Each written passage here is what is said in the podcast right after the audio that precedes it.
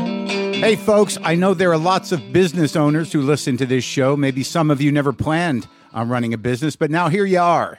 One thing you've always got to keep in mind is how much you're spending on your operating costs. That's one of the first things we had to keep in mind with WTF. And with things costing more today than they did when we started, you want to keep your expenses down. To reduce costs and headaches, be smart and use NetSuite by Oracle, bringing accounting, financial management, inventory, and HR into one platform and one source of truth. Reduce IT costs, cut the costs of maintaining multiple systems, improve efficiency by bringing all your major business processes into one platform, slashing manual tasks and errors. By popular demand, NetSuite has extended its one of a kind flexible financing program for a few more weeks. Head to netsuite.com slash WTF for more. That's netsuite, N E T S U I T E dot com slash WTF. Lock the gate!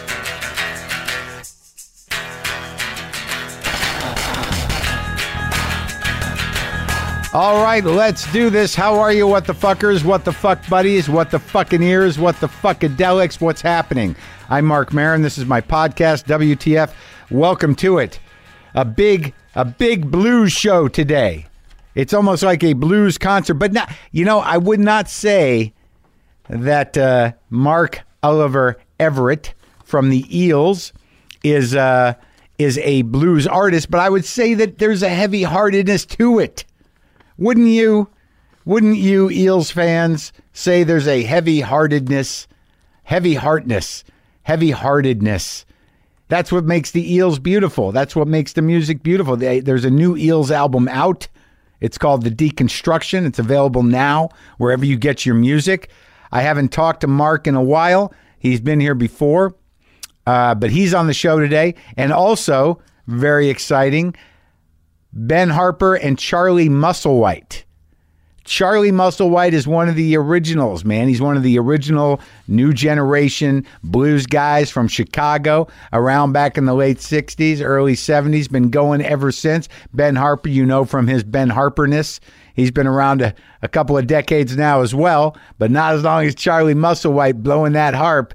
And uh, they're doing this is the second album they've done together. It's called No Mercy in This Land. Also available wherever you get music. And both of these cats both of these acts, like both Mark Oliver Everett and Ben and Charlie, do a tune. Now I got to be I got to be honest with you. We do post some of these interviews out of order.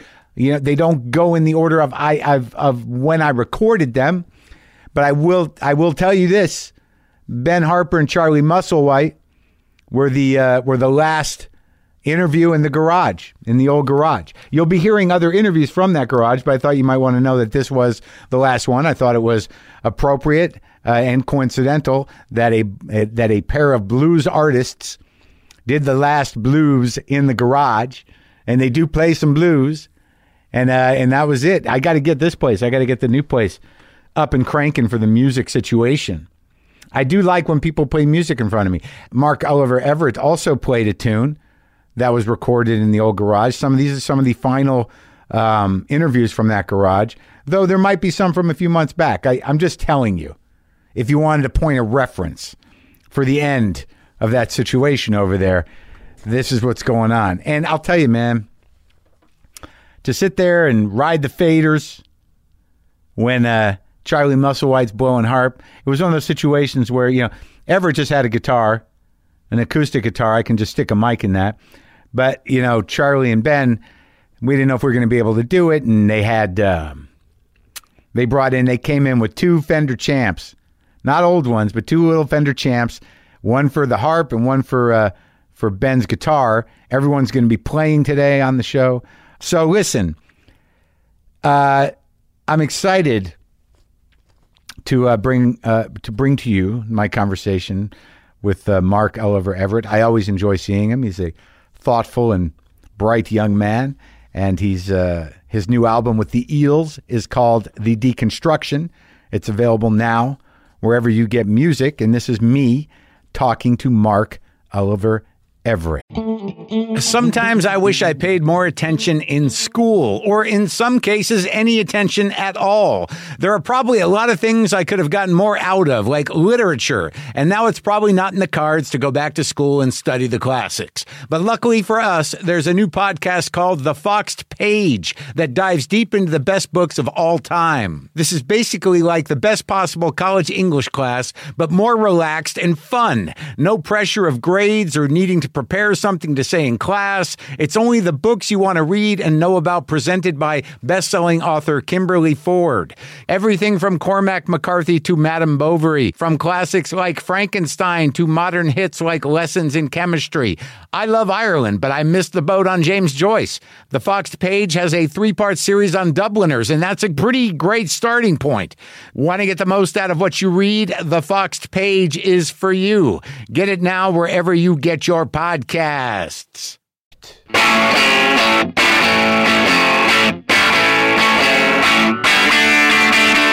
Is this your let's see your second or third time? Second, It's only the second time? just see, it seems like I've already You been. seem you seem familiar to me. You're timeless. Thank you. Yeah. You look well. Yeah, you too. It's been a while since you've been here. I don't remember. I think it went well the last time. I think it went really well. Yeah, people uh, seem to regard it as uh, a, A good- good episode. A good uh, uh, Mark E interview. Yeah, Yeah. Yeah. You- The fans are like, that was good. I learned some things. Yeah, it was I like- thought I knew everything about you. yeah. It's like someone finally got under his skin and opened him Oh, up. come on. Come on. You did it to yourself. Oh. Yeah, So, uh, but that was a few years ago, man. yeah. That was like five or six years ago. I feel probably. like I've run into you a couple times. Is that what's Yeah. happened over the uh, over the years? Well, we saw each other at the. Um, we sat next to each other at the Gary Shanley. oh, that's Memorial. right. That was yeah. That was what, a- kind what of an amazing night that was. that really was. We were in the front row. It was you, me, and Tom, Petty. Yeah, Did you talk to him? at I all? didn't get to talk to him. I've never talked to him here. You know, he looked fragile. Well, I had an experience with him afterwards. It was um, Is this a good experience? notable. Yeah, it was a great experience. Uh, It was the only time I've ever met him. Uh, we just all happened to walk outside onto the sidewalk a- after it. He was having a smoke. He, he was having a smoke, and um, he literally fell off the curb, and I caught him in my arms. Oh, He was free falling, you might say. yeah. and and uh, so I'm holding Tom Petty in my arms, which later became very poignant after Yeah. he died, and you heard about his hip problems. I didn't know this at the time. Yeah. I just thought he was stoned, Right. and uh, and he was just so nice. He was like, "Hey." You know, I've been listening to you for a long time, and I was like, "Wow, that means a lot from you, Tom Petty." I don't know. Yeah. I called him Tom Petty, yeah. and we just like sat out there and shot the shit for a while. It was great, Yeah, he seemed like a pretty sweet spirited guy. super sweet, from what I could tell. And he's been listening to you for a long time. That's what he said, you know, to my face. did I, how did, did he know you? Did was that the moment of introduction? That was Uh, the only when- time I'd ever met him. when you fell. You told him who you were, and he went, "Oh, I know you," kind of deal. Well, he, I didn't say who I was because I had played a song during the. Oh, that's right. memorial I remember. service. That was great. Thanks. That's right. Yeah. You did. You were up there with the sadness, I was up there with this. I brought the sadness. elevating the sadness. What tune did you do? I did. It's a motherfucker. yeah. Oh, that's right. Yeah. What? And remember, like Warren Beatty and Aunt, Annette Benning were right behind, behind So, us. Like it was the closest I'll ever get to sitting at the Oscars. You know. Yeah. It was crazy, but that was such a beautiful night. Like, that, like that was like one of the best nights I think Yeah. I've ever had. Like, it was just a full experience. It really was. And I, you know, like I didn't know Gary that well. I had interviewed him, but to to sort of feel the the kind of the his whole person come together through other people's eyes like that, you know, sadly at a memorial, but it was, you know, the, you know, really kind of registering the impact he had on other people was phenomenal. It was like everything you want. You know, laughter, tears, Yeah. and and hopefulness, and it was just amazing. Yeah, I, I, I it, it was, it was, it was genuinely um, life changing for me, to tell you the Yeah, truth. me too. And it, like I really identify with the whole Gary thing, and like I, I feel like I've been on a, a similar quest, my version of it. You know, Did you know him? Like in what? what I never knew him. I've been in the same room with him several times, but I never actually had the nerve to talk to him. Which quest? The spiritual well, one? Well, not the spiritual one so much, but me- sort of. You know, like yeah. um, the the self improvement quest. You know, sore spot? I just don't know, man. You know, because like I I I know about it and I and I've engaged in it, but to really engage in it, to go full in. You know, that was sort of one of the things about the Shanling story and about that night that kind of blew me away was that there were things that you know, he went to as far as you can go to to to sort of get spiritual and get self improvement. Right. And there were some areas of his life that I don't feel you know, from in retrospect and how it was, you know, being presented by his peers, that that he he had much success in fixing them. Well, I think you know. I, there's a, a clip that I just saw recently that might be from the Doc? the, Judd Yeah. doc. I think that I saw a clip of Sarah Silverman saying, you know, it wasn't that Gary was so zen; it was that he was so need in need of being zen. Yeah. and that's I totally identify with that. It's like guys like him and guys like me who are on those kind of quests. It's because we fucking need it. You know, it's not like because we're experts on any of it. We're trying. To, it's like on this new album, way to tie it in. The deconstruction. Yeah, it's like I'm not an expert in any of the songs on this album. If I'm talking to someone in one of these songs, I'm simultaneously talking to myself, or maybe I'm only talking to myself, and just it's all like notes to self. This is, you know, if you want to live better, try this, you know. Yeah. Well, I mean, certainly I've had my experience with that, and and you know the need to uh, to have some relief is you know and to surrender at that level.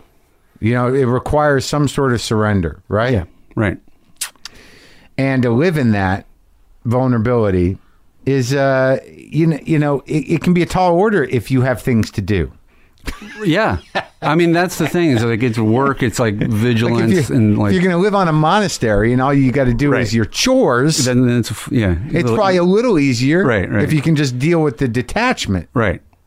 but if you have to go out there in the world and especially if your creative process is com- driven by Yeah. you know the the fury of malcontent Right. or self annihilation or, or self judgment, whatever it is, self Yeah. self involvement. Right. You know, what do you? How do you shift? Yeah, I mean that's why it's not easy. It's you know we'd all be like perfect people if we all. Knew Well, how is to this do a that, concept album? You know? Oh, you know, for a long time I didn't know I was making an album. I I took a what turned into a four year break basically since the last one. Didn't you have a kid or something? I have a kid now. Yeah, yeah. Spoiler: How how old is that kid? he's only about ten months old. Well, how did I know that? I don't know. How do you know that? I don't know, but I felt it. I don't feel. Like- I don't feel like you'd be a good babysitter. No, I'd be a fine babysitter. I don't know how great Oh, a great. father I'd be in the long run. When can you do it? uh, I don't know. We'll check check my schedule after this. But that's uh, ten months. Yeah, And h- okay, so you didn't know you were making this record.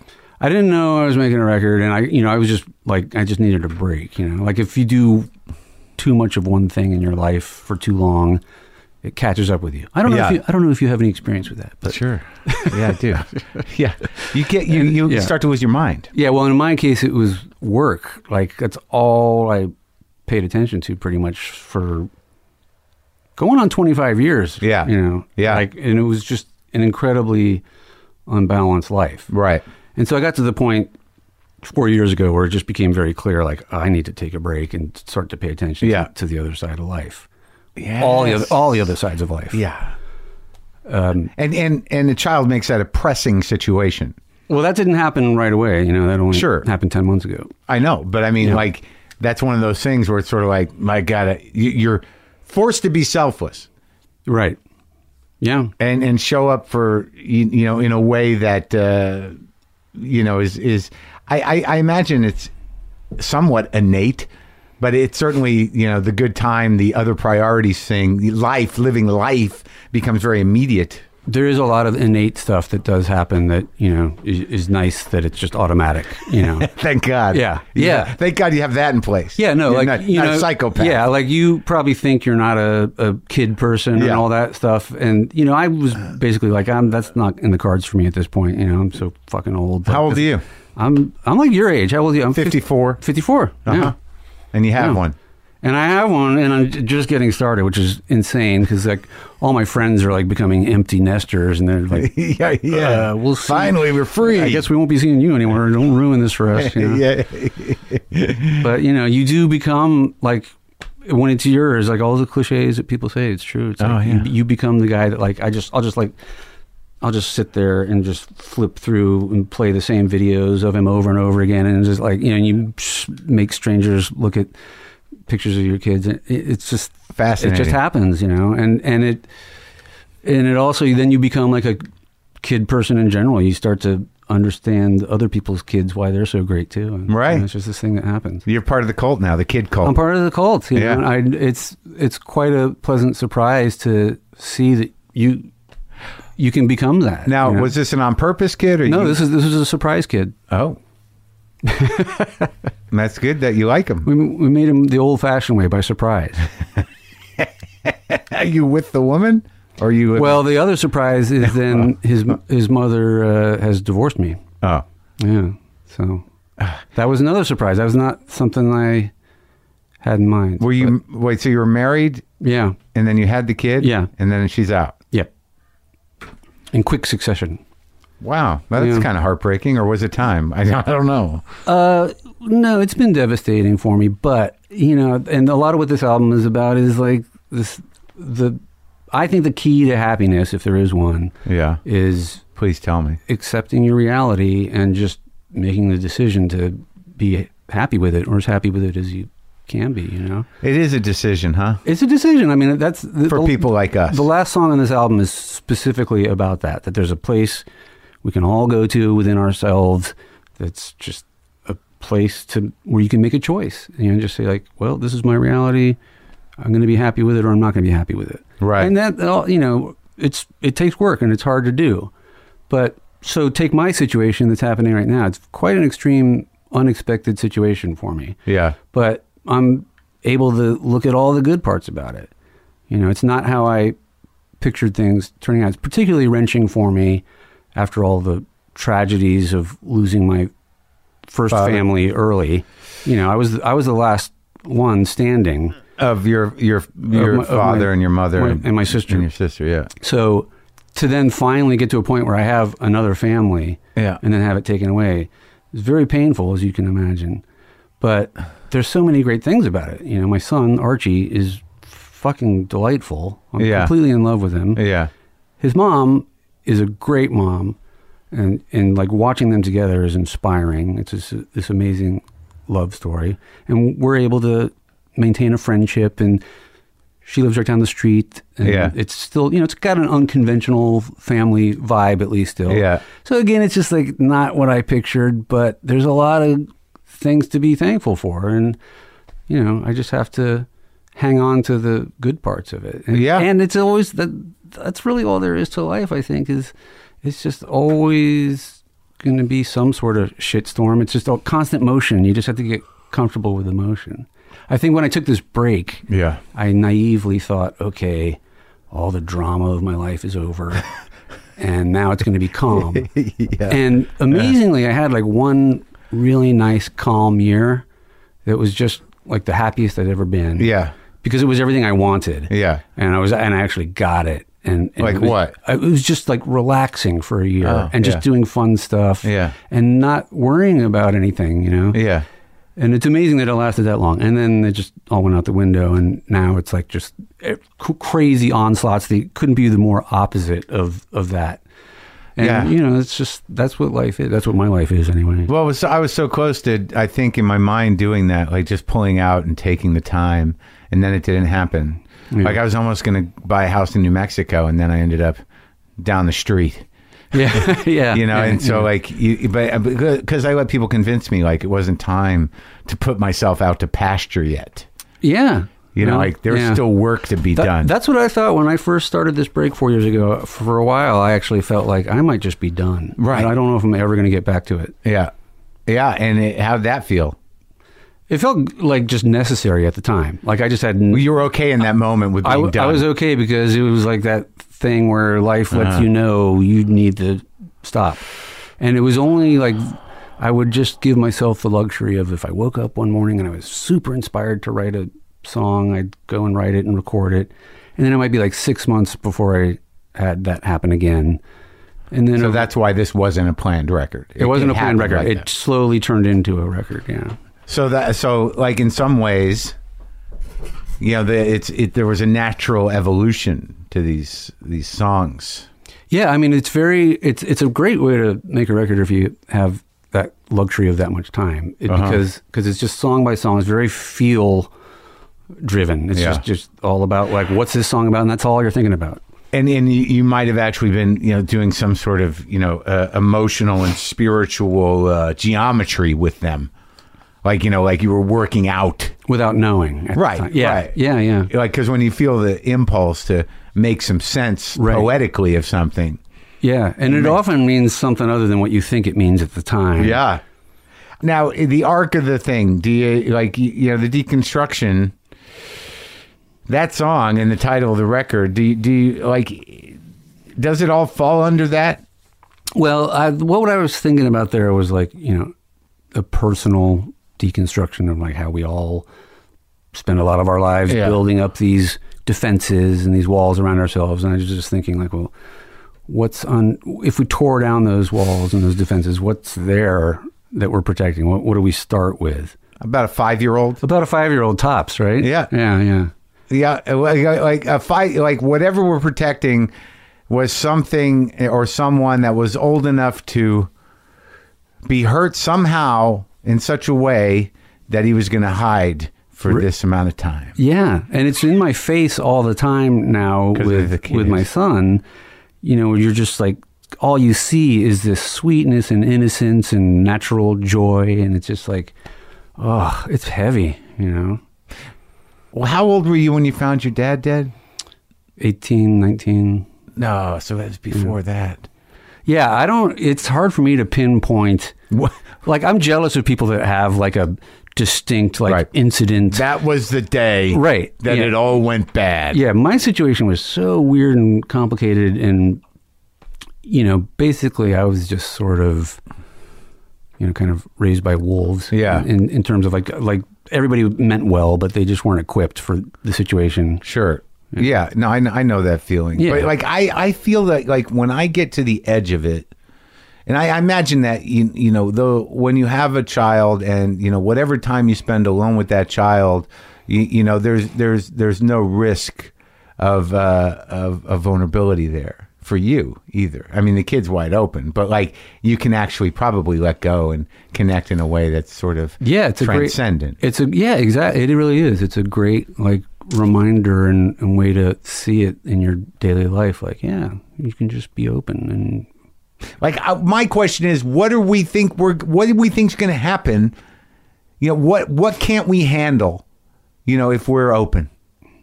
Do you know what I mean? Like, right. That's what I'm asking in this song, I guess. Is yeah, it's like what you know. Yeah, yeah. Why are we like this is all bullshit, you know? But we're just like so so invested in it for so long. But we're grown people. I know, and we're just like trying to protect our five year old selves. Yeah. It's idiotic. Yeah, it is. And then like, but you know, the other part that I've noticed, I've talked about a little bit, is that you know all the other parts of the five year old, the the the sort of hypersensitivity and the anger. It it all operates at the same emotional tenor, and it's just not appealing coming out of a 54 year old. No, it's not. It's embarrassing. we're fucking It is. embarrassing man children. right. If there's any like one sentence I could distill what if there's one message of this whole album, it would be try to be more Mr. Rogers and less Donald Trump. Yeah. Like, that's that's the thing like that's the 5-year-old thing we all lost yeah. and that's and at its worst with all the defenses it turns into Donald Trump. Right. Just uh just complete no uh self-awareness, no shame, no No uh, empathy. no empathy, very little conscience, Yeah. a completely self-serving Yeah. America. Spoken like a true loser. yeah. But uh, no, I I agree with you. Well, I'm glad I well, did you find it seems to me that you, you lucked out with the kid because maybe after writing all these songs, then the kid comes, you're like, all right, well, that this is the shortcut. Yeah, I mean, you know, if if it was just an album like you know John Lennon's Double Fantasy, and it's like, ooh, uh, Yeah. you know, I'm married and uh, domestic bliss is the answer Yeah. to everything. I think it's much more of a meaningful affair. This situation because it's like it really is about like rolling with the punches, and life is, well, another John Lennon quote like life is. Uh, what happens to you while you're busy making other plans? Oh yeah, is that him? Yeah, that was on that album actually. So Oh, yeah. I just sort of went against my own theory there. But Do you love John Lennon? no, he was a hack. Of course, I love John Lennon. yeah, he was the greatest. Well, you want to play a song? Sure. Are you prepared to play on that little guitar, that that dinky guitar? I better. I'm going acoustic because of the last time I went, I was here. I went electric, and the fans were outraged. Were they outraged? It was like Dylan at Newport. No, nobody cares. Uh, keep in, keep in mind, Yeah. keep in mind, I'm quite rusty.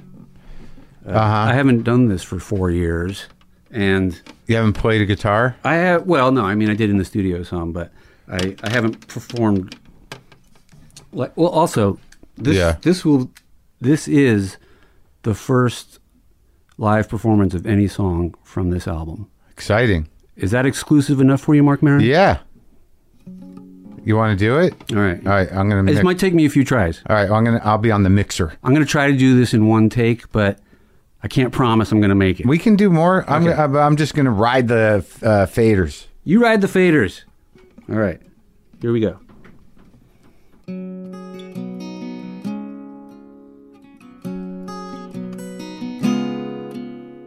Today is the day that I chuck everything I thought out the door. Today is the day I ask myself, what the hell was I living for? That's right. Today is the day it starts right here. Don't got a thing to worry about now. Today is the day it starts right here. I thought about it, and it's kind of strange. Everything that I tried so hard. I thought about it, and I gotta say, I had it wrong right from the start. That's right. Today is the day it starts right here. Don't got a thing to worry about now. Today is the day it starts right here. Come on, man, don't you worry now.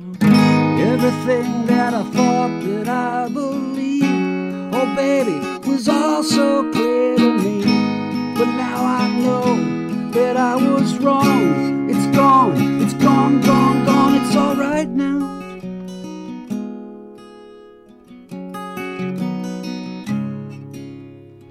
Today is the day that you see me as a man who will always change. Who knows the only things to count on? Life is quick and life is strange, that's right. Today is the day it starts right here.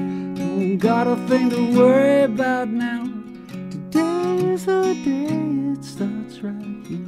Come on, man, don't you worry now. I don't know if you'll come along. I just wanted to sing my song about change. Today is the day.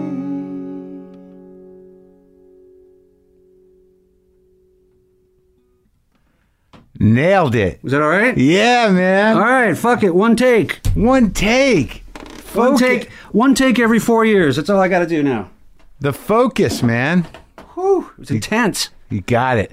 All right. Well, congrats on the new record, and it was great seeing you. And uh, congratulations on the child. And uh, uh, I'm glad that uh, even though it's difficult, uh, the the family situation is working. So far, so good. All right, man. Thanks for having me. Yeah, talk to Good you see again soon.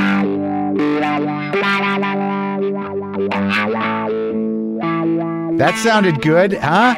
The old garage. That's what the old garage sounded like, playing uh, music in it. Again, the new Eels album is called The Deconstruction. It's available now. Okay? And if you want to hear my full talk uh, with Mark from back in 2013, it's episode 371, and you can get that with subscriptions to Stitcher Premium or howl.fm. Dig it. Now we're gonna like now we're gonna go. We're gonna travel into the real blues. You know, Ben Ben Harper's been playing some uh, pretty sweet uh, folk and blues and and singer songwriter stuff for many years. Did a beautiful record with his mother not long ago, and he did another record with Charlie Musselwhite. Charlie Musselwhite, uh, one of the great blues harp players of his generation, that being the second generation, I would think you would call him, uh, the ones that learned at the feet of the Sonny Boy Williamsons, of the Little Walters, you know, of the uh, uh, James Cotton. Uh, yeah, you know, he was there, man. He was in Chicago, and and Ben and uh, and Charlie have done this beautiful record. Uh, and I, you know, it's a, I don't listen to a lot of new blues, but this is a beautiful record, beautifully produced, and you'll hear the song at the that they play after after I talk to them. That's the the uh, the uh, title song of this of the of the album. No mercy in this land uh, is the name of the record. You can get that now. But you know, it was interesting when Ben because Ben's got a lot of history uh, himself. And uh, but but Charlie still has all the old blues history, so there were stories coming out that clearly Ben hadn't heard. So me and Ben are just sitting listening to the to the old blues, you know, the the blues veteran laying down some old stories from the old times, and that was great. That was great. It was a real treat. And again, this was the last conversation and music played as far as a guest goes, in the old garage. So this is me talking to uh, Ben Harper and Charlie Musselwhite.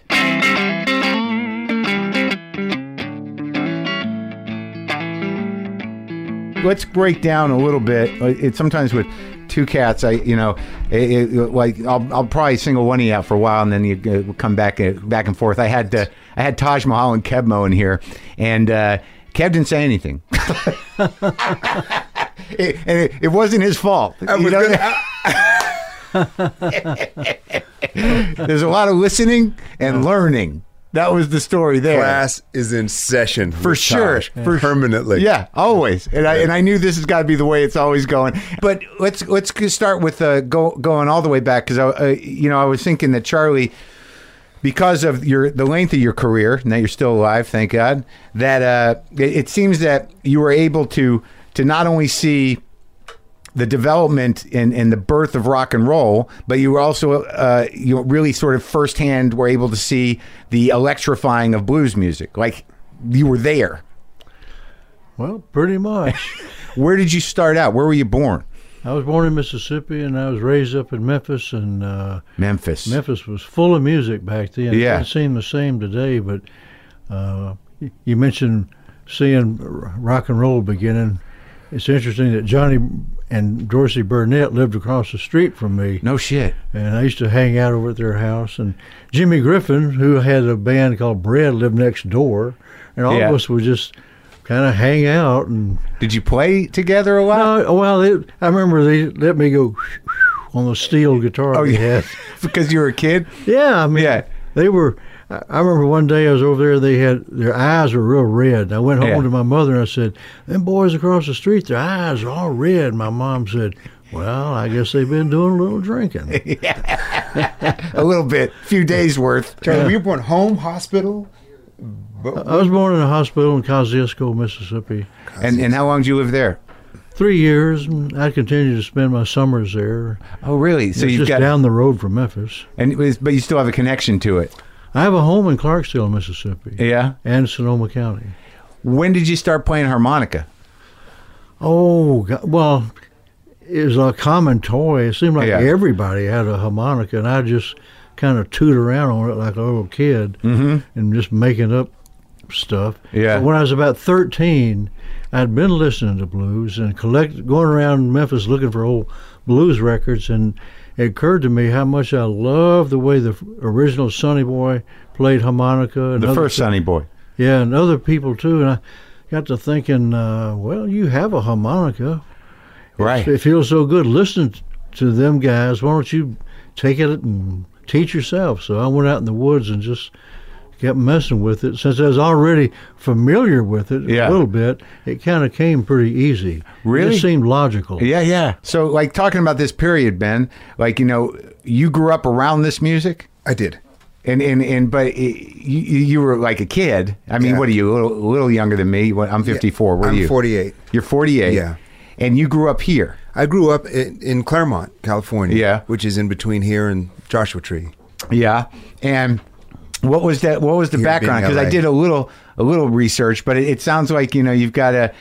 It's ju- it's interesting that both of you because I just saw that documentary Rumble. Did you see it? No, There's a there's a documentary called Rumble on Amazon, and it's about the influence of American Indians in rock and roll. And they go back to uh, Charlie Patton. Like they literally, they Link Ray and Charlie Patton. They go back to Charlie Patton, who whose grandmother was a, was an Indian, and and they and they had modern Indian singers, women who were who actually did traditional music, were able to track some of the melodies in in in Charlie Patton recordings that were were actually indigenous people melodies. There you go. Did you do you have any sense of that? I mean, because you both have Indian in you, right? That's what they tell me. Yeah, same. I got to do one of the genetic. I got to get. I got to get to the bottom of that. So you don't know. For I, mean, you- it's rumored. I Right. gotta, but I have to do you know ancestry.com. yeah, me too. I'm, I know. I'm, I know it's all going to come back Jew, but uh, I'm curious which part I'm of there the- too. Are you too? You got a Yeah. Jew. Good, good. I got like nine nationalities. I'm a real American mutt.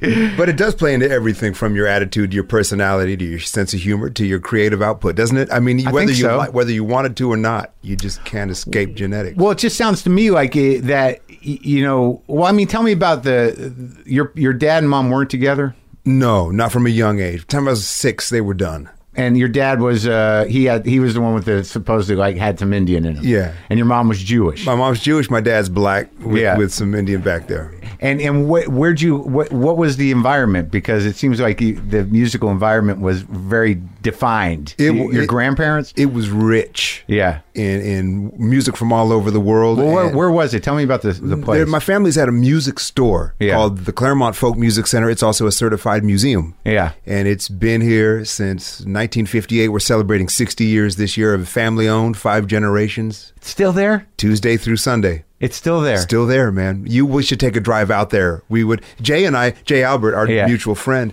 we grew up neighbor to neighbor. Wall, we- you know, our one wall separated his house and mine. oh, really? Yeah. Uh, that's how you know John. That's how I know John.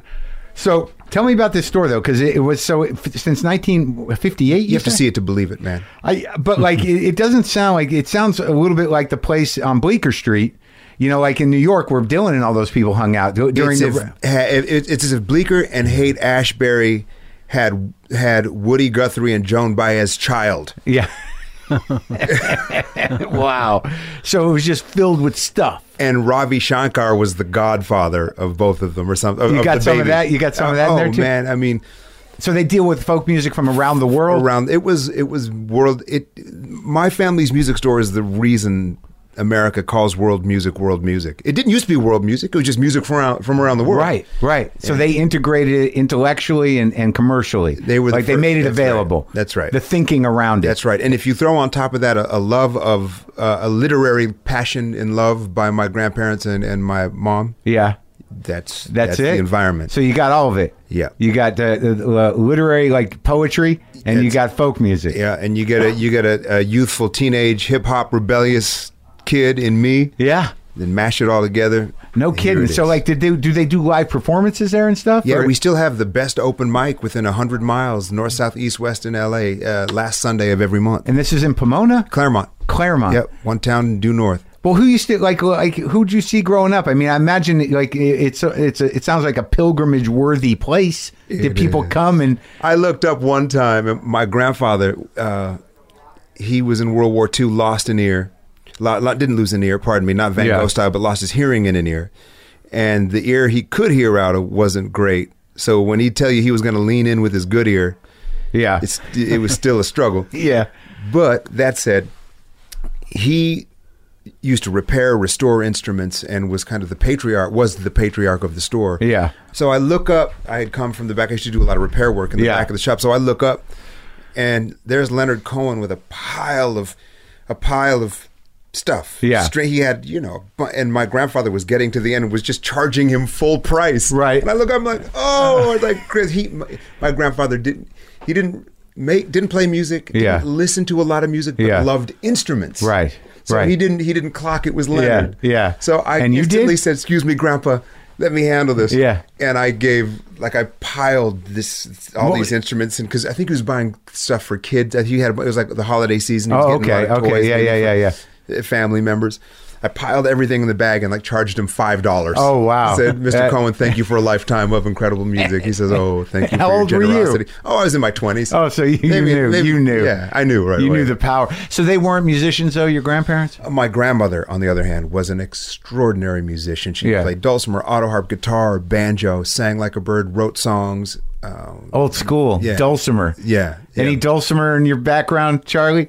Only except when I played with Cindy Lauper. Oh, really? She said, Nothing says blues like a mountain dulcimer to me. and I love that they call it "Ain't no notes on a dulcimer, you just play." yeah. Is that true? That's the saying. it's such a, an odd instrument.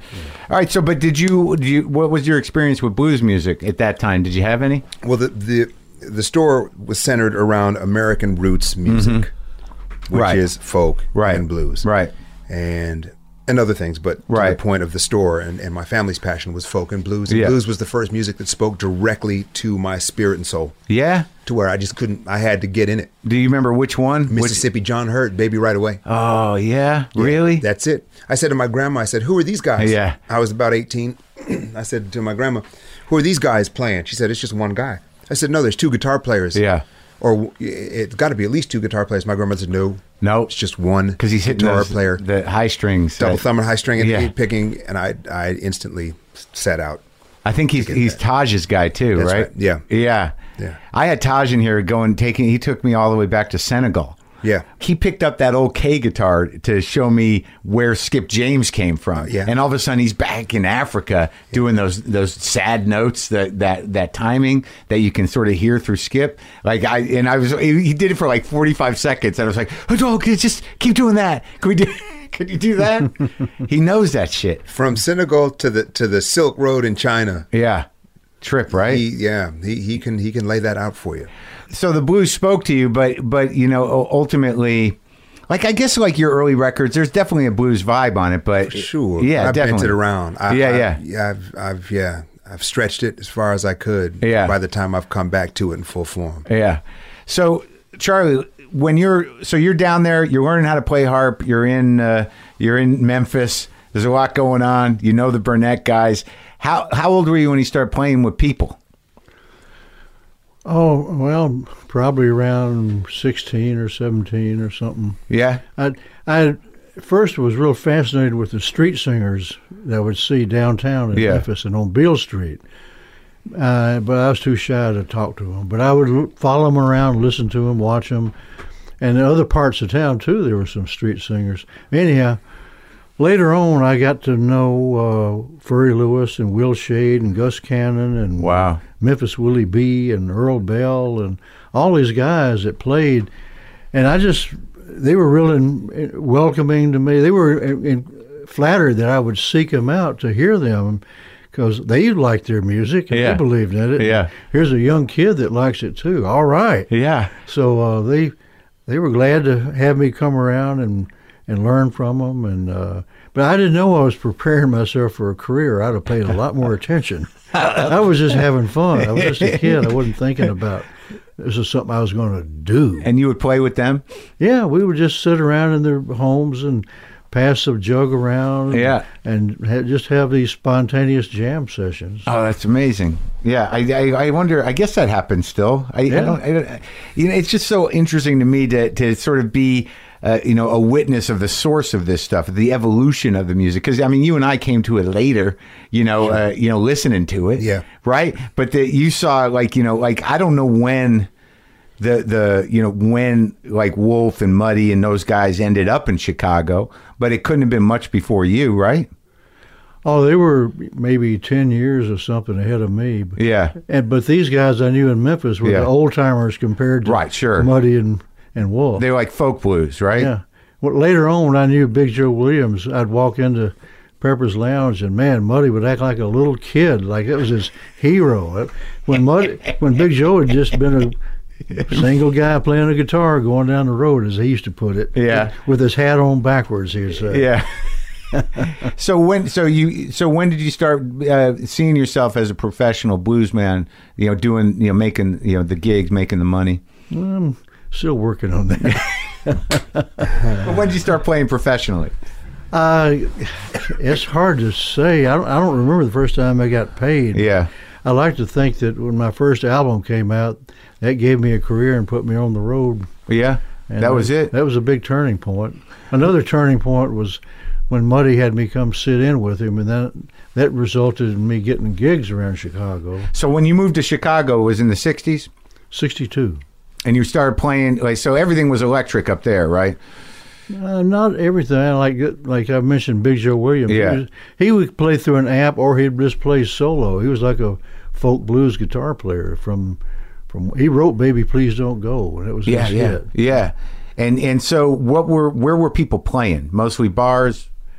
Yeah, and also, I mean, the University of Chicago would have a folk festival, Oh yeah, and uh, you would hear they, would- they would hire somebody like Big Joe or the Stanley Brothers, and and mix it all up, Barbara Dane and Uh-huh. stuff like. So either uh, in coffee houses where they had folk music and occasionally a blues folk player, Yeah. or in the bl- the blues clubs that I would go to that most people that didn't live in the neighborhood wouldn't dare go. to. mostly black clubs. Yeah Yeah, or the festivals. That Yeah. was, that was it as far as I knew. yeah.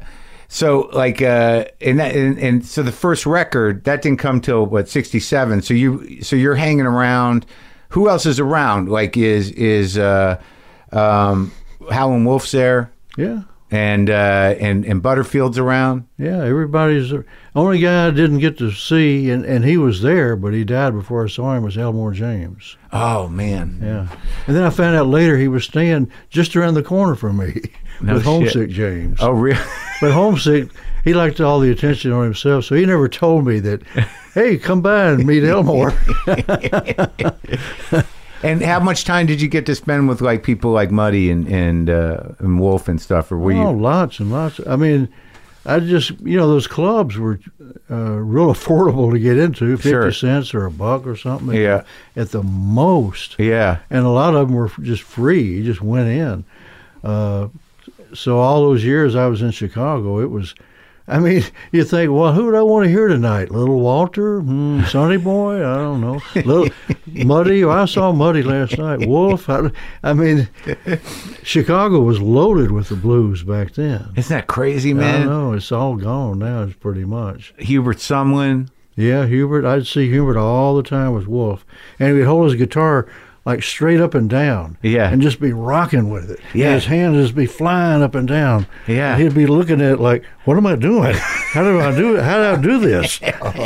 and and rocking and playing. And then later on, he was more sedate. Oh. Yeah. man, when he was young, he was ferocious. It's he's got he's got a very crazy unique sound that guy. I couldn't believe. I mean, the whole the audience would just be pinned to the wall with this this sound coming off the stage. It was And okay, so let's talk about the harp players. So so like like because you you're probably about the same age as, as Butterfield, right? more or less. I can't. One of us is a, like a year older than the other one. I don't remember. Well, yeah, yeah, yeah, and uh, but at that time the it was Little Walter. The old the old guard was what Little Walter, James Cotton, Sonny Boy, Sonny Boy. and a lot of yeah, good Rockin' Charles and Big Walter Horton. A lot of obscure harmonica players that people wouldn't recognize. And like the what made because like I guess Little Walter is the first guy to really have a, like a harmonica hit, right? As far as I know, uh, Juke, Juke, was like yeah. a huge hit. Yeah, yeah. And what was his style? Like, what, what do you like? How do you how do you define someone? Well, when he got to Chicago, he was playing like the first Sonny Boy, real country. Yeah. And that was his big influence. Then in Chicago, he got exposed to a lot of horn players and uh, he started listening to them and, hmm, I can play that. And started, his phrasing started changing and be- becoming more urban. oh yeah, Yeah, or even jazzy. You know, I mean, he's playing like a, he's phrasing like a horn player instead of So like that's a, what it- a guy out, out in the country. that's funny how those instruments you know cross pollinate because like even with like you know Chuck Berry's riff, that's uh what's his name Johnny Johnson, that's a piano riff, right? I remember seeing Chuck in a club going to see Little Walter. Oh really? He was at the bar next to me. And I, man, that guy really looks like couldn't be. What would he be doing in here? And then little Walter says, "Ah, "I got a friend, Chuck Berry's on," and Chuck Berry goes up and just plays some Stone Killer blues. I He bet. wasn't- Not no roll over Beethoven. Oh, really? Yeah, I I bet he could do it. Like that's all those Don't T-Bone you Walker know? licks. They're all of them. All the licks are T-Bone Walker, Real sophisticated. right? Yeah, but but- but you can also go straight back to Robert Johnson with Sure. a lot of those, a lot of those licks too. You the can't early you- kinda Delta Yeah, you got acoustic stuff. slow them down a little bit. Yeah. and figure it out. Did you do how many Robert Johnson songs have you recorded? Uh, probably a half dozen. Yeah? Oh yeah, maybe f- four to six. Yeah, Yeah. And, and what's your experience in, in in in sort of going down that well? Well, like you know, how do you handle? They're so it? they're so complicated, Right. Too, but I like to pick them apart and come as close to the original Do as you? I can. Yeah. yeah. I used to be a little bit lazier, but nowadays I really like to get them down. Yeah, Really? Reverse engineering. Exactly. There's a great local player named Fran Bannock. Yeah. And he is a master at it. I mean, you can sit in front of Fran and learn Robert Johnson. He's a great local player. Used to teach at McCabe's. Great player. I used Yeah. to yeah, I used to sit with him and watch him do it. Really? So like, so you've gotten more proficient as time went on with that slide. Yeah, with it's, it's yeah, like come on in my kitchen and stuff like that. Just with getting Ah. that down. And Robert's a great one to pick apart and go note for note till you got it. Because Yeah. I saw, you know, I talked to John Hammond in here not long ago. Charlie knows John. Yeah. I love John. Yeah, he's a great guy. He's a really good guy. Yeah. You know, and and And like his dad too. You did, yeah.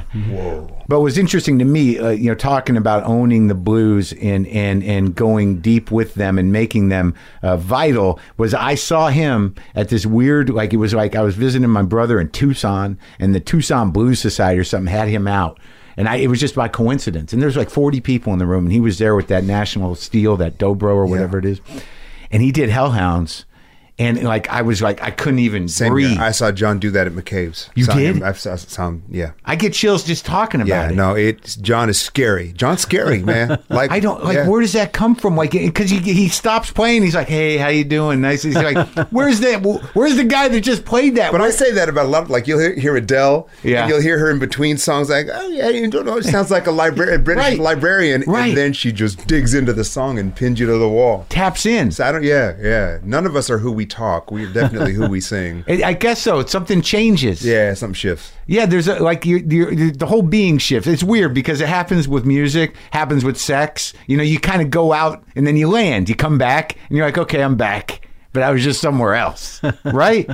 So, well, in, in talking about that, you're like, I don't know. I guess it's just natural. But when you like when you talk about Robert Johnson, what do you when as a grown person, as somebody you go back to? Because I, I found that with Hendrix too, that you know I keep you know anytime I listen to Hendrix it's sort of like w- was that always there like you know you've you're able to experience the music differently as you get older like Isn't it true? It sound it resonates so differently Keeps- with when you the older you get. I recognize that. What is, is that crazy? I don't know what it is. It's genius is what it is. It's like it's the testament of the work of genius because like you you as you get more sophisticated or more emotional uh, or more more fragile, you know, different things resonate. But I was I'm surprised at how you know how you could really feel Jimmy in in almost every note. There's a rawness to it that like it, you know that that whatever his virtuosity is at the core of it is it's completely impulsive and full of feeling and do you find that when you go like when like have you had experiences when you dig into like robert johnson or any Yeah, Robert and Jimmy are as close as the, hu- you can come in the human. Robert and Jimmy, and by the way, Charlie Musselwhite. yes sir is as close as you can come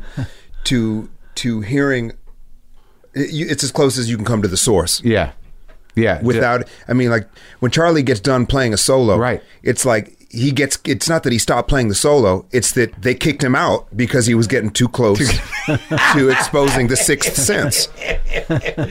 getting too close Yeah. you can't you know you can't stay there too long Yeah, Charlie. otherwise- yeah. yeah Well, we'll know something we're not supposed to know. yeah or not Oh yeah, yeah, and he put you right there, and, and, and Jimmy and, and, and Robert, they put you as close as you can get to the source, with and, and, and still and survive it. you Yeah, know, because right. it is too because they're reaching for something too too hot to touch and too bright to see. isn't that something I remember a, a Robert Johnson story that what y'all were saying Yeah. reminded me about the, the kind of the mystery and the strangeness of Robert Johnson. Yeah. and I think it was Robert uh, jo- uh, Johnny Shines that told me this because they used to travel together and play together. Yeah. and one day they were in some little town in the South, and there was a preacher on the corner, and he had a crowd around him. Yeah. He was preaching, and Robert walks right up next to him and starts playing like the dirtiest blues he could think of. Right. And chased everybody away.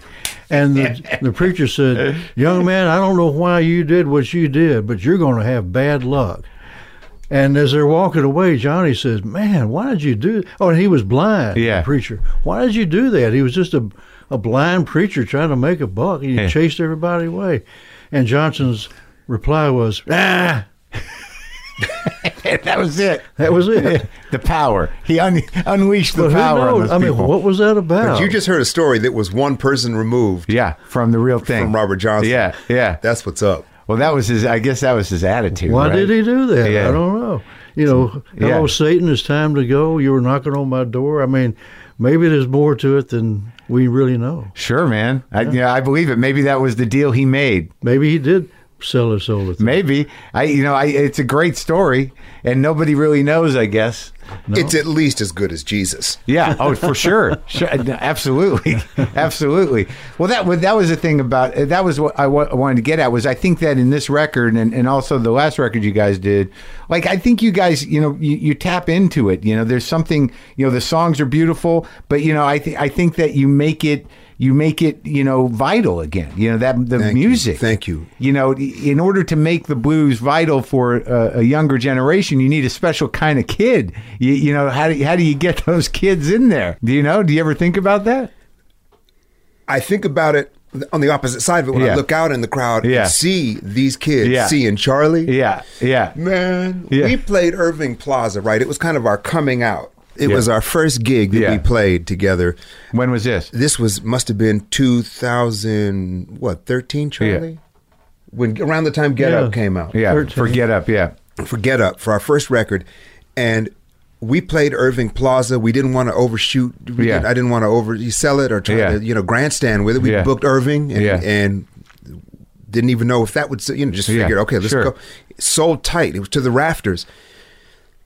After Charlie's solo, his Yeah. first solo, people. this- I got witnesses to Yeah, this. All yeah, right, yeah. Mark. So help me God yeah. with witnesses Yeah, it was at least a seven and a half minute ovation after after the first song. Maybe it was the first song. Maybe it was it was getting close to the end. But Yeah. after one of Charlie's solos, Yeah. song ended, and people were clapping at the t- at at at at, at, at heated yeah, rapture. yeah. Or hurting themselves. For Charlie, Yeah. and You they wouldn't remember stop. that? And I would come to the mic, and I, I'd say, and they just like, "No, we're not Yeah. ready to stop." kept going, kept going. Finally, after five, six, seven minutes, Yeah.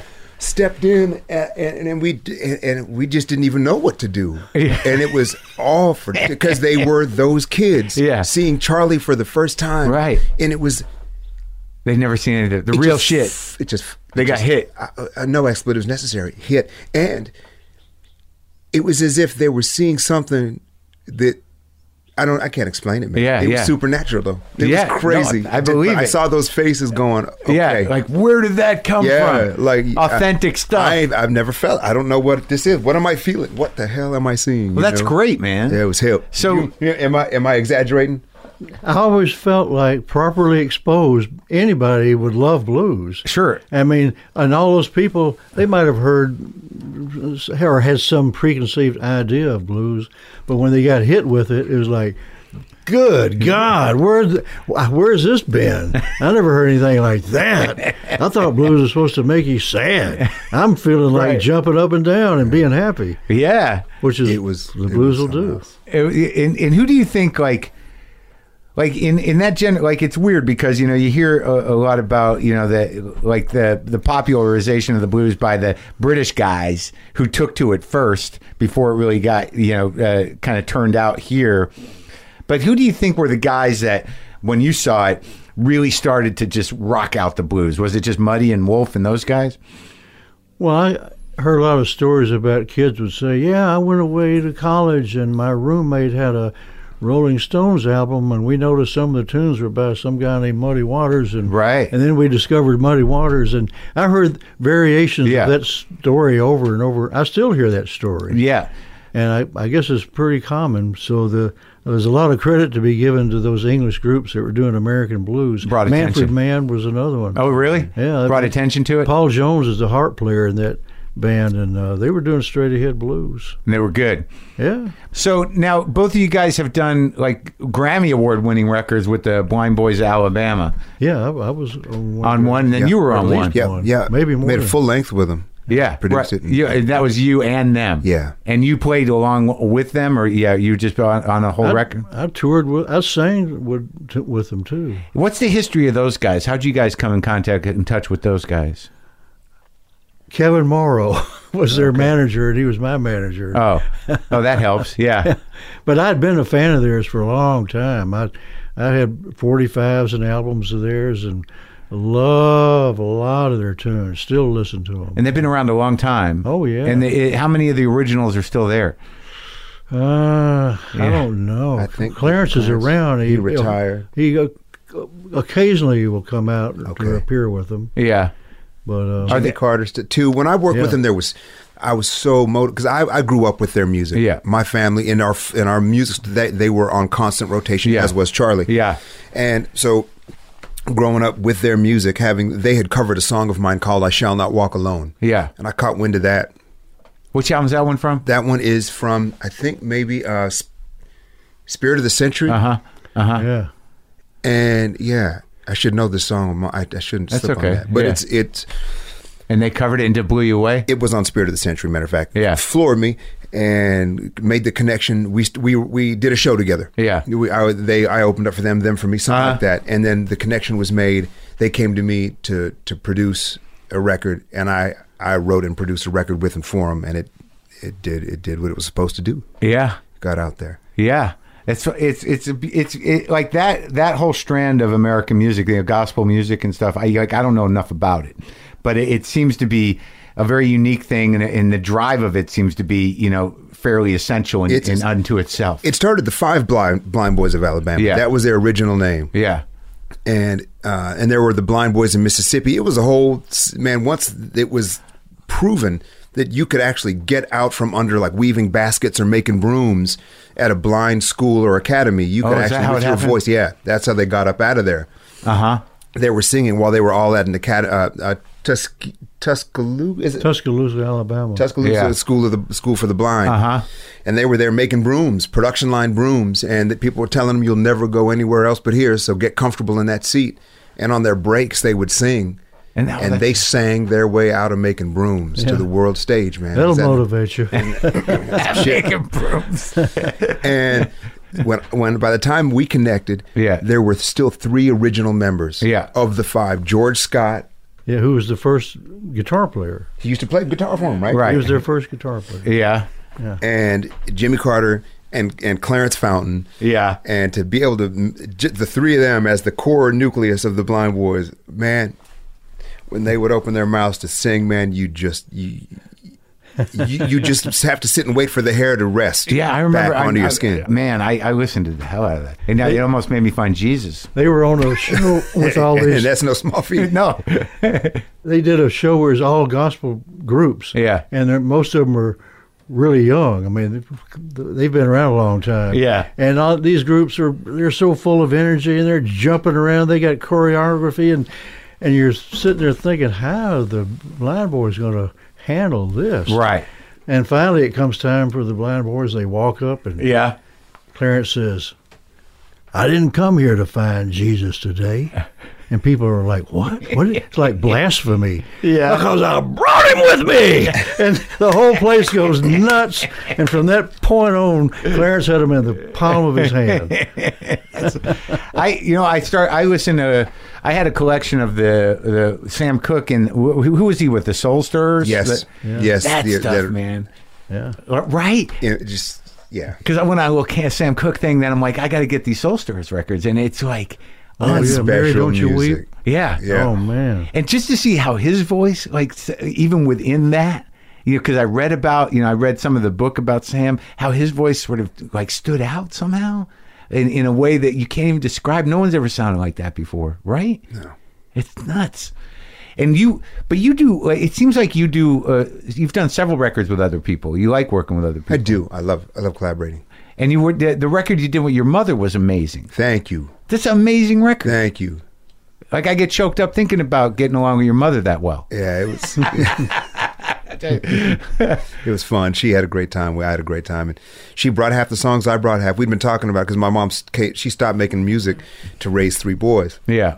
so uh, to be able to bring that back into her life at that level was just a true true How, privilege. how old how old was she when you did? How old is she now, or is he, does she not like you Man, talking she'll about kick that? my butt. Okay, You know better all than right, that. yeah, yeah, yeah, yeah. But I mean that that that that song that album. twenty at least twenty years older than me. Uh-huh, of course. There you go. Childhood home. But like what I what what was amazing about hearing her and the songs that you chose is that some of that stuff is real folk stuff. Yeah, for Like- sure. Like and I can hear it in both of your you know the in the in the melodies Okay. and the harmonies. Yeah. Right? Yeah, it's right there. So it was there. like it really was like being going home in a way, huh? For sure. And and did, wait, now you brought six and she brought six. Did you, you mean you wrote them? Are they all So yeah, we we brought we she brought her strongest collection. I brought mine that would suit the of material stuff that you wrote? of stuff that we wrote, all Yeah. original material. And the trick you find real quick Yeah. because I had another six, she had another six. We each came with about ten songs. There's only so many types of songs you can duet Right. with your mom and your son. Oh, Certain things just don't you- pan you- out. Yeah, yeah, yeah. It's As not- good as the song might be, yeah, the subject matter's not Yeah. right. yeah, I get it. Yeah, but she, uh, but she harmonized beautifully. Thanks. Did Yeah. you, did you guys sing together when you were a kid? I mean, Yeah. did- That's what we coming up when my mom would be rehearsing for her band, Yeah. so she could really get the part down. She'd teach me the harmony. I'd be a seven-year-old kid s- singing a harmony line to a Dolly Parton or an Emmylou Harris song. oh yeah. Yeah, taking the harmony line. And how, what are you? You got two other brothers, Two younger brothers. and are they in music? They both make music. They both love to make music. and, and that's their job. They're, they're they're in the music biz. Uh, not not not so much Right. in the way that I am. but- Right. But, one of them's wanting to make music, you know, and doing his thing, and yeah. Now, what do you- what have you found? Because like I, I assume that y- you know separately, you guys have you know very different fan bases in a way. Now, because you, I mean, you sort of made an impact, I guess, in the late '90s, 2000, and you built a pretty good career for yourself, being a very thoughtful songwriter. Because I know that I don't know what your relationship with with Jack Johnson was, but you guys were friends at Yeah. some point, Yeah. Jack used to come to shows and And I'd see because you him. started him out, he started opening up for me. Yeah. yeah, that's where he I, kinda I got can't us. forgive you for that, but that's okay. No, man, Jack is the shit, man. Jack is a badass. Uh, uh, All right, I'm not in- gonna in shit the on Jack water- Johnson. No, you cannot, please, not in my presence. No, he's a sweet guy, sweet music. But what I'm saying is that it was a huge appeal, right? But it didn't necessarily resonate with me. And I and I think that like listening to your albums, which I have a few of that I've listened to, it was a different vibe. But I think it was a broad appeal, right? You got a pretty good following from that stuff, from your music, your solo stuff, and some of the other stuff. Yeah, man. I mean, listen, it's it's made its way there. You know, I've known when I'm in the valley looking up, and I've known when I'm at a peak looking down, and Right. Yep. But how many do you find of the people that have been with you for decades? Do you see them out there? I do. We have a front row crew. Yeah. My band is called the Innocent Criminals. Yeah. And there's a core crew where you start to recognize them, and, and we call them front row innocent criminals. So they're FRIC. We're BHIC. They're FRIC. Uh-huh. Right, yeah, And yeah, they're yeah. there. And I've never. Never wanted to be a WC Fields, I guess. Not not wanting to be a, a member of a club that would let me Groucho, in- yeah. Groucho. Yeah. Excuse me. I think it's Groucho, yeah. I think you're probably right. And I've always subscribed to that. Yeah. Uh, I'm too nonconformist to start a fan club. Right. Uh, or insult people with having one. So you- But you- there's one that's kind of formed in a very unconventional way. Yeah. Just from being there. Yeah. Like, they're like, we're with you, motherfucker, and I'm like, I'm with y'all, motherfuckers, and like, we're we're here, and so we've just it's game on, and Yeah. they're they're FRIC, man. They're- and it's- and it's do they foods. are they coming out for you too? For Oh, when you are guys go out, man? I could show you an email right now. What we what I've taken to doing. Yeah. See, I don't have a formal fan club, Yeah. but it's so informal. Yeah. it, that it's it's taken on a life of its own, and that Sure. there's email connections, and I'm so Yeah. I'm emailing with, and I'm connecting them with my tour manager. So we have a s- we have these sound check parties for the FRIC. Oh, nice. They get to come to sound checks. Yeah. they're fed. If, Yeah. we, ha- if we have catering, they have catering. Oh, nice. Right. So Yeah. get sound checks. They get food, and they're the first ones let in the door. Oh, that's sweet. So it's pretty. It's yeah. fun. Oh, that's it's, great. It's unorthodox, but yeah, shit. and they've probably been with you for a decade. They've, if not two. Yeah. Right. Yeah. Yeah. And what about you, Charlie? How are your fans holding up? Ah, they're still ha- showing up. We're still having fun. Do you still do you know some of them? Do you know people that have been coming to see you for for fifty years? A lot of 40 them years? I know just f- from email or you know I've never I don't know their even their faces. Oh yeah, you don't see But 'em. they constantly. I was there last night. and I love that tune and and blah blah blah. And I'll see you next. And uh, all this stuff. And Yeah. So there's a lot of that kind of stuff that I get. when did you move to the Bay Area? 67 in the fall to play at the Fillmore. That was my first gig. Uh, with your band? Yeah. And how was? Uh, and Butterfield and Cream. It was the lineup. oh my God, Yeah. that was must have been crazy. Well, I, I'd never been out of. You know, this is my first time to be, actually be on the road with this new album. Yeah. My first album, and uh, I had no interest in going to California. I didn't even know anything about California. Yeah. I was having so much fun in Chicago, but I thought, okay, I'll go out there and play this place they call the Fillmore. Yeah. And uh, man, I got to California in, I don't think Did you ten drive? Or, minutes. did you went- drive or fly? I flew out, and ten minutes went by, and I knew I wasn't going back to Uh, Chicago. Oh, really? This makes sense. People Yeah. are nice, and ooh, look at those pretty girls. Yeah. And in the 60s, it must have been crazy. And the whole West Coast had these big, lot of places to play that uh, way unlike uh, the little joints I was playing in Chicago. Yeah. So this is a, s- a step up. Well, I think yeah, I think Bill Graham did an amazing thing, right? Because like you know, he you could do a straight blues band, and you could do a psychedelic band, and you could have the a soul singer on. Like Oh, it the was- same bill. Yeah, it- Yeah. it- I thought it was pretty astounding, It was great, yeah. and every everybody got along pretty good. you mean you know, like on a bill. Oh yeah, everybody was trading. Uh, it was a, just a big party. Yeah. love and peace. I Yeah. mean, getting high. And, I mean, it was it was great. t- it- Cra- crazy s- small fact. We were we did the Music Cares uh, event for Bruce Springsteen. It was Yeah. yeah. big, and we did um, uh, Atlantic City. Me, you, you, myself, and Natalie Maines, and Jason on guitar. Wasn't it in L.A.? That was in L.A. I'm just Yeah. to say that Bruce came up to give his his, his acceptance speech, Yeah. and he was like Charlie Musselwhite. I used to open for him in San Francisco. Yeah, It was Oh, that's cool. right. He was I out there for remember. a couple years. yeah. He, I remember playing in a club called the Matrix, and him and Santana opened for me there. But it wasn't the E Street Band. They had another name, right? It was a rock band, no? Or was it? It was it Bruce Springsteen? Oh, I don't remember. Oh, right. Yeah, yeah, yeah, yeah. You remember him though, right? As a kid. Yeah, I wasn't a kid. He was. Though. He was. Yeah.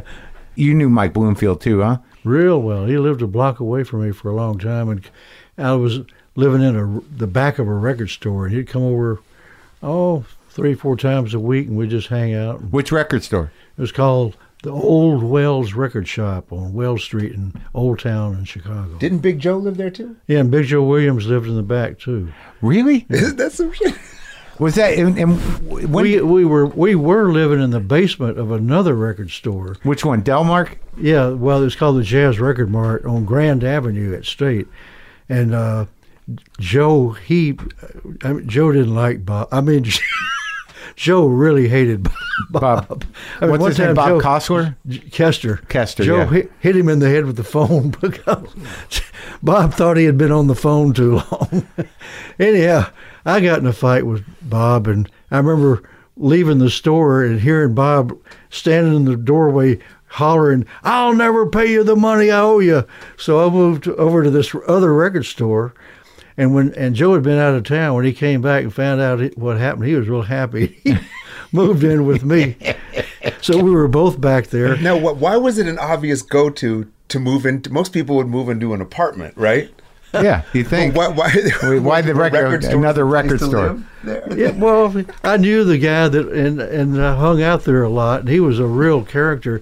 At one time in the 40s or 50s or both, he had the largest black-owned uh, record store on the South Side of Chicago. Yeah. and all these jazz guys hung out there, and they all knew him. And now they would come visit him at his little store in, in Old Town. I met a lot of you know Sonny Stitt and. Um, Jackie McLean and Roy Eldridge. I mean, guys like that would just stop in to see Bill. And hang out? Yeah. Uh, And you listen to a lot of jazz?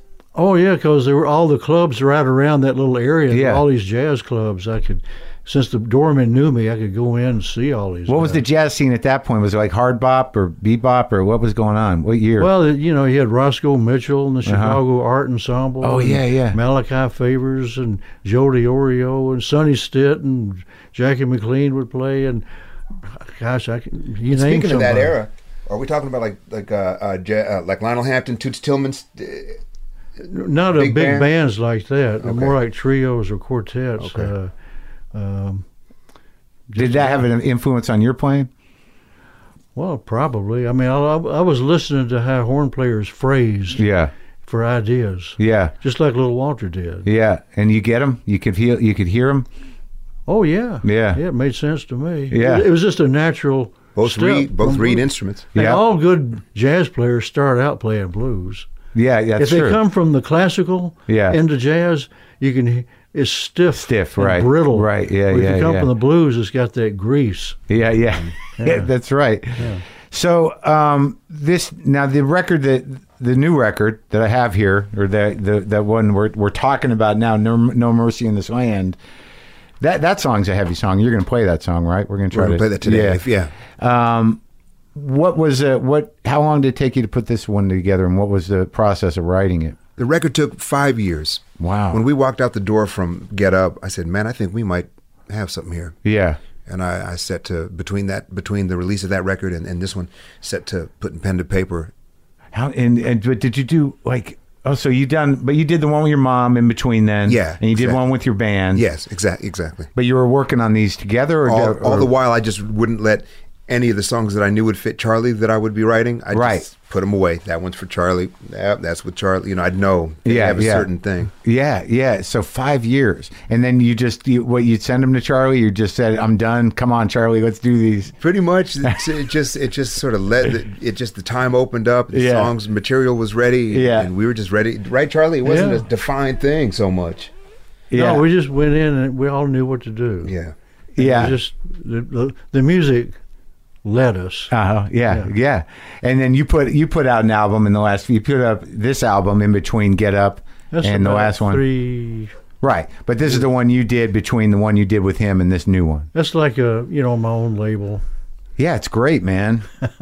what do you? Oh, oh, you want to show me this guitar? So let's let me try to set up a functioning studio for you guys to play.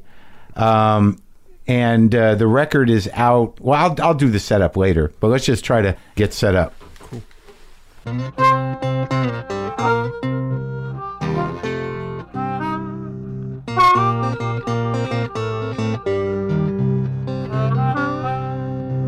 What would be the first thing you'd say to the Lord? The last thing you would dream if you couldn't dream no more. Won't you please help me understand? Is there no mercy in this land? No mercy in this land. Follow the river till the river ran dry. Followed my lover till we said goodbye. Followed you through soldiers who fight on command. Is there no mercy in this land?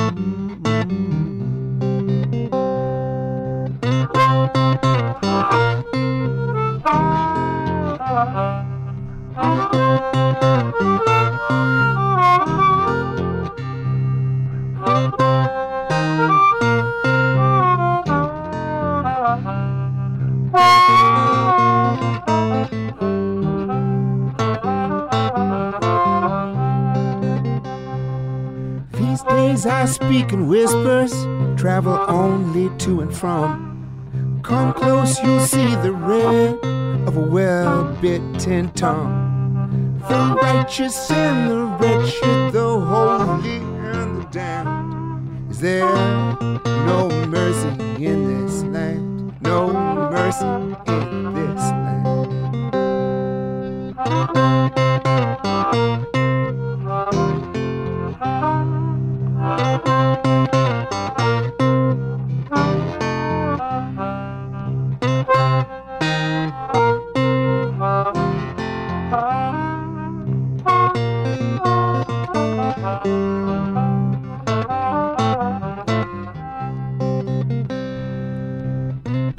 Father left us down here all alone. My poor mother lies under a stone with an aching heart and trembling hands. Is there no mercy in this land? Ooh.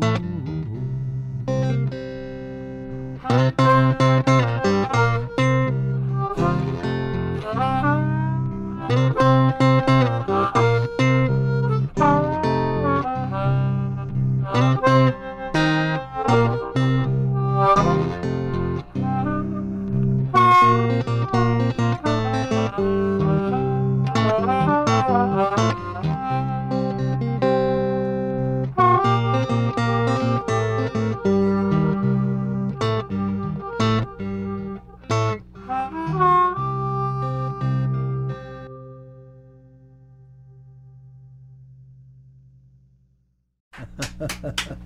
I don't have a mic, but thank you guys for coming. Thanks, Mark, for having us. It's such an Thanks for honor. having us. How great was that? Did you hear that harp? Did you hear that harp just rolling? Both of them through those little Fender champs, man. Mic'd with the 58s, singing through the SM7s. I did what I could, folks. I did what I could. I loved having them here. I'm off to Europe uh, next week, so I'll be do- I'll be doing dispatches from there, broadcasting from the rooms, from the rooms of Europe. Yeah, that's true. I was just thinking about the timeline.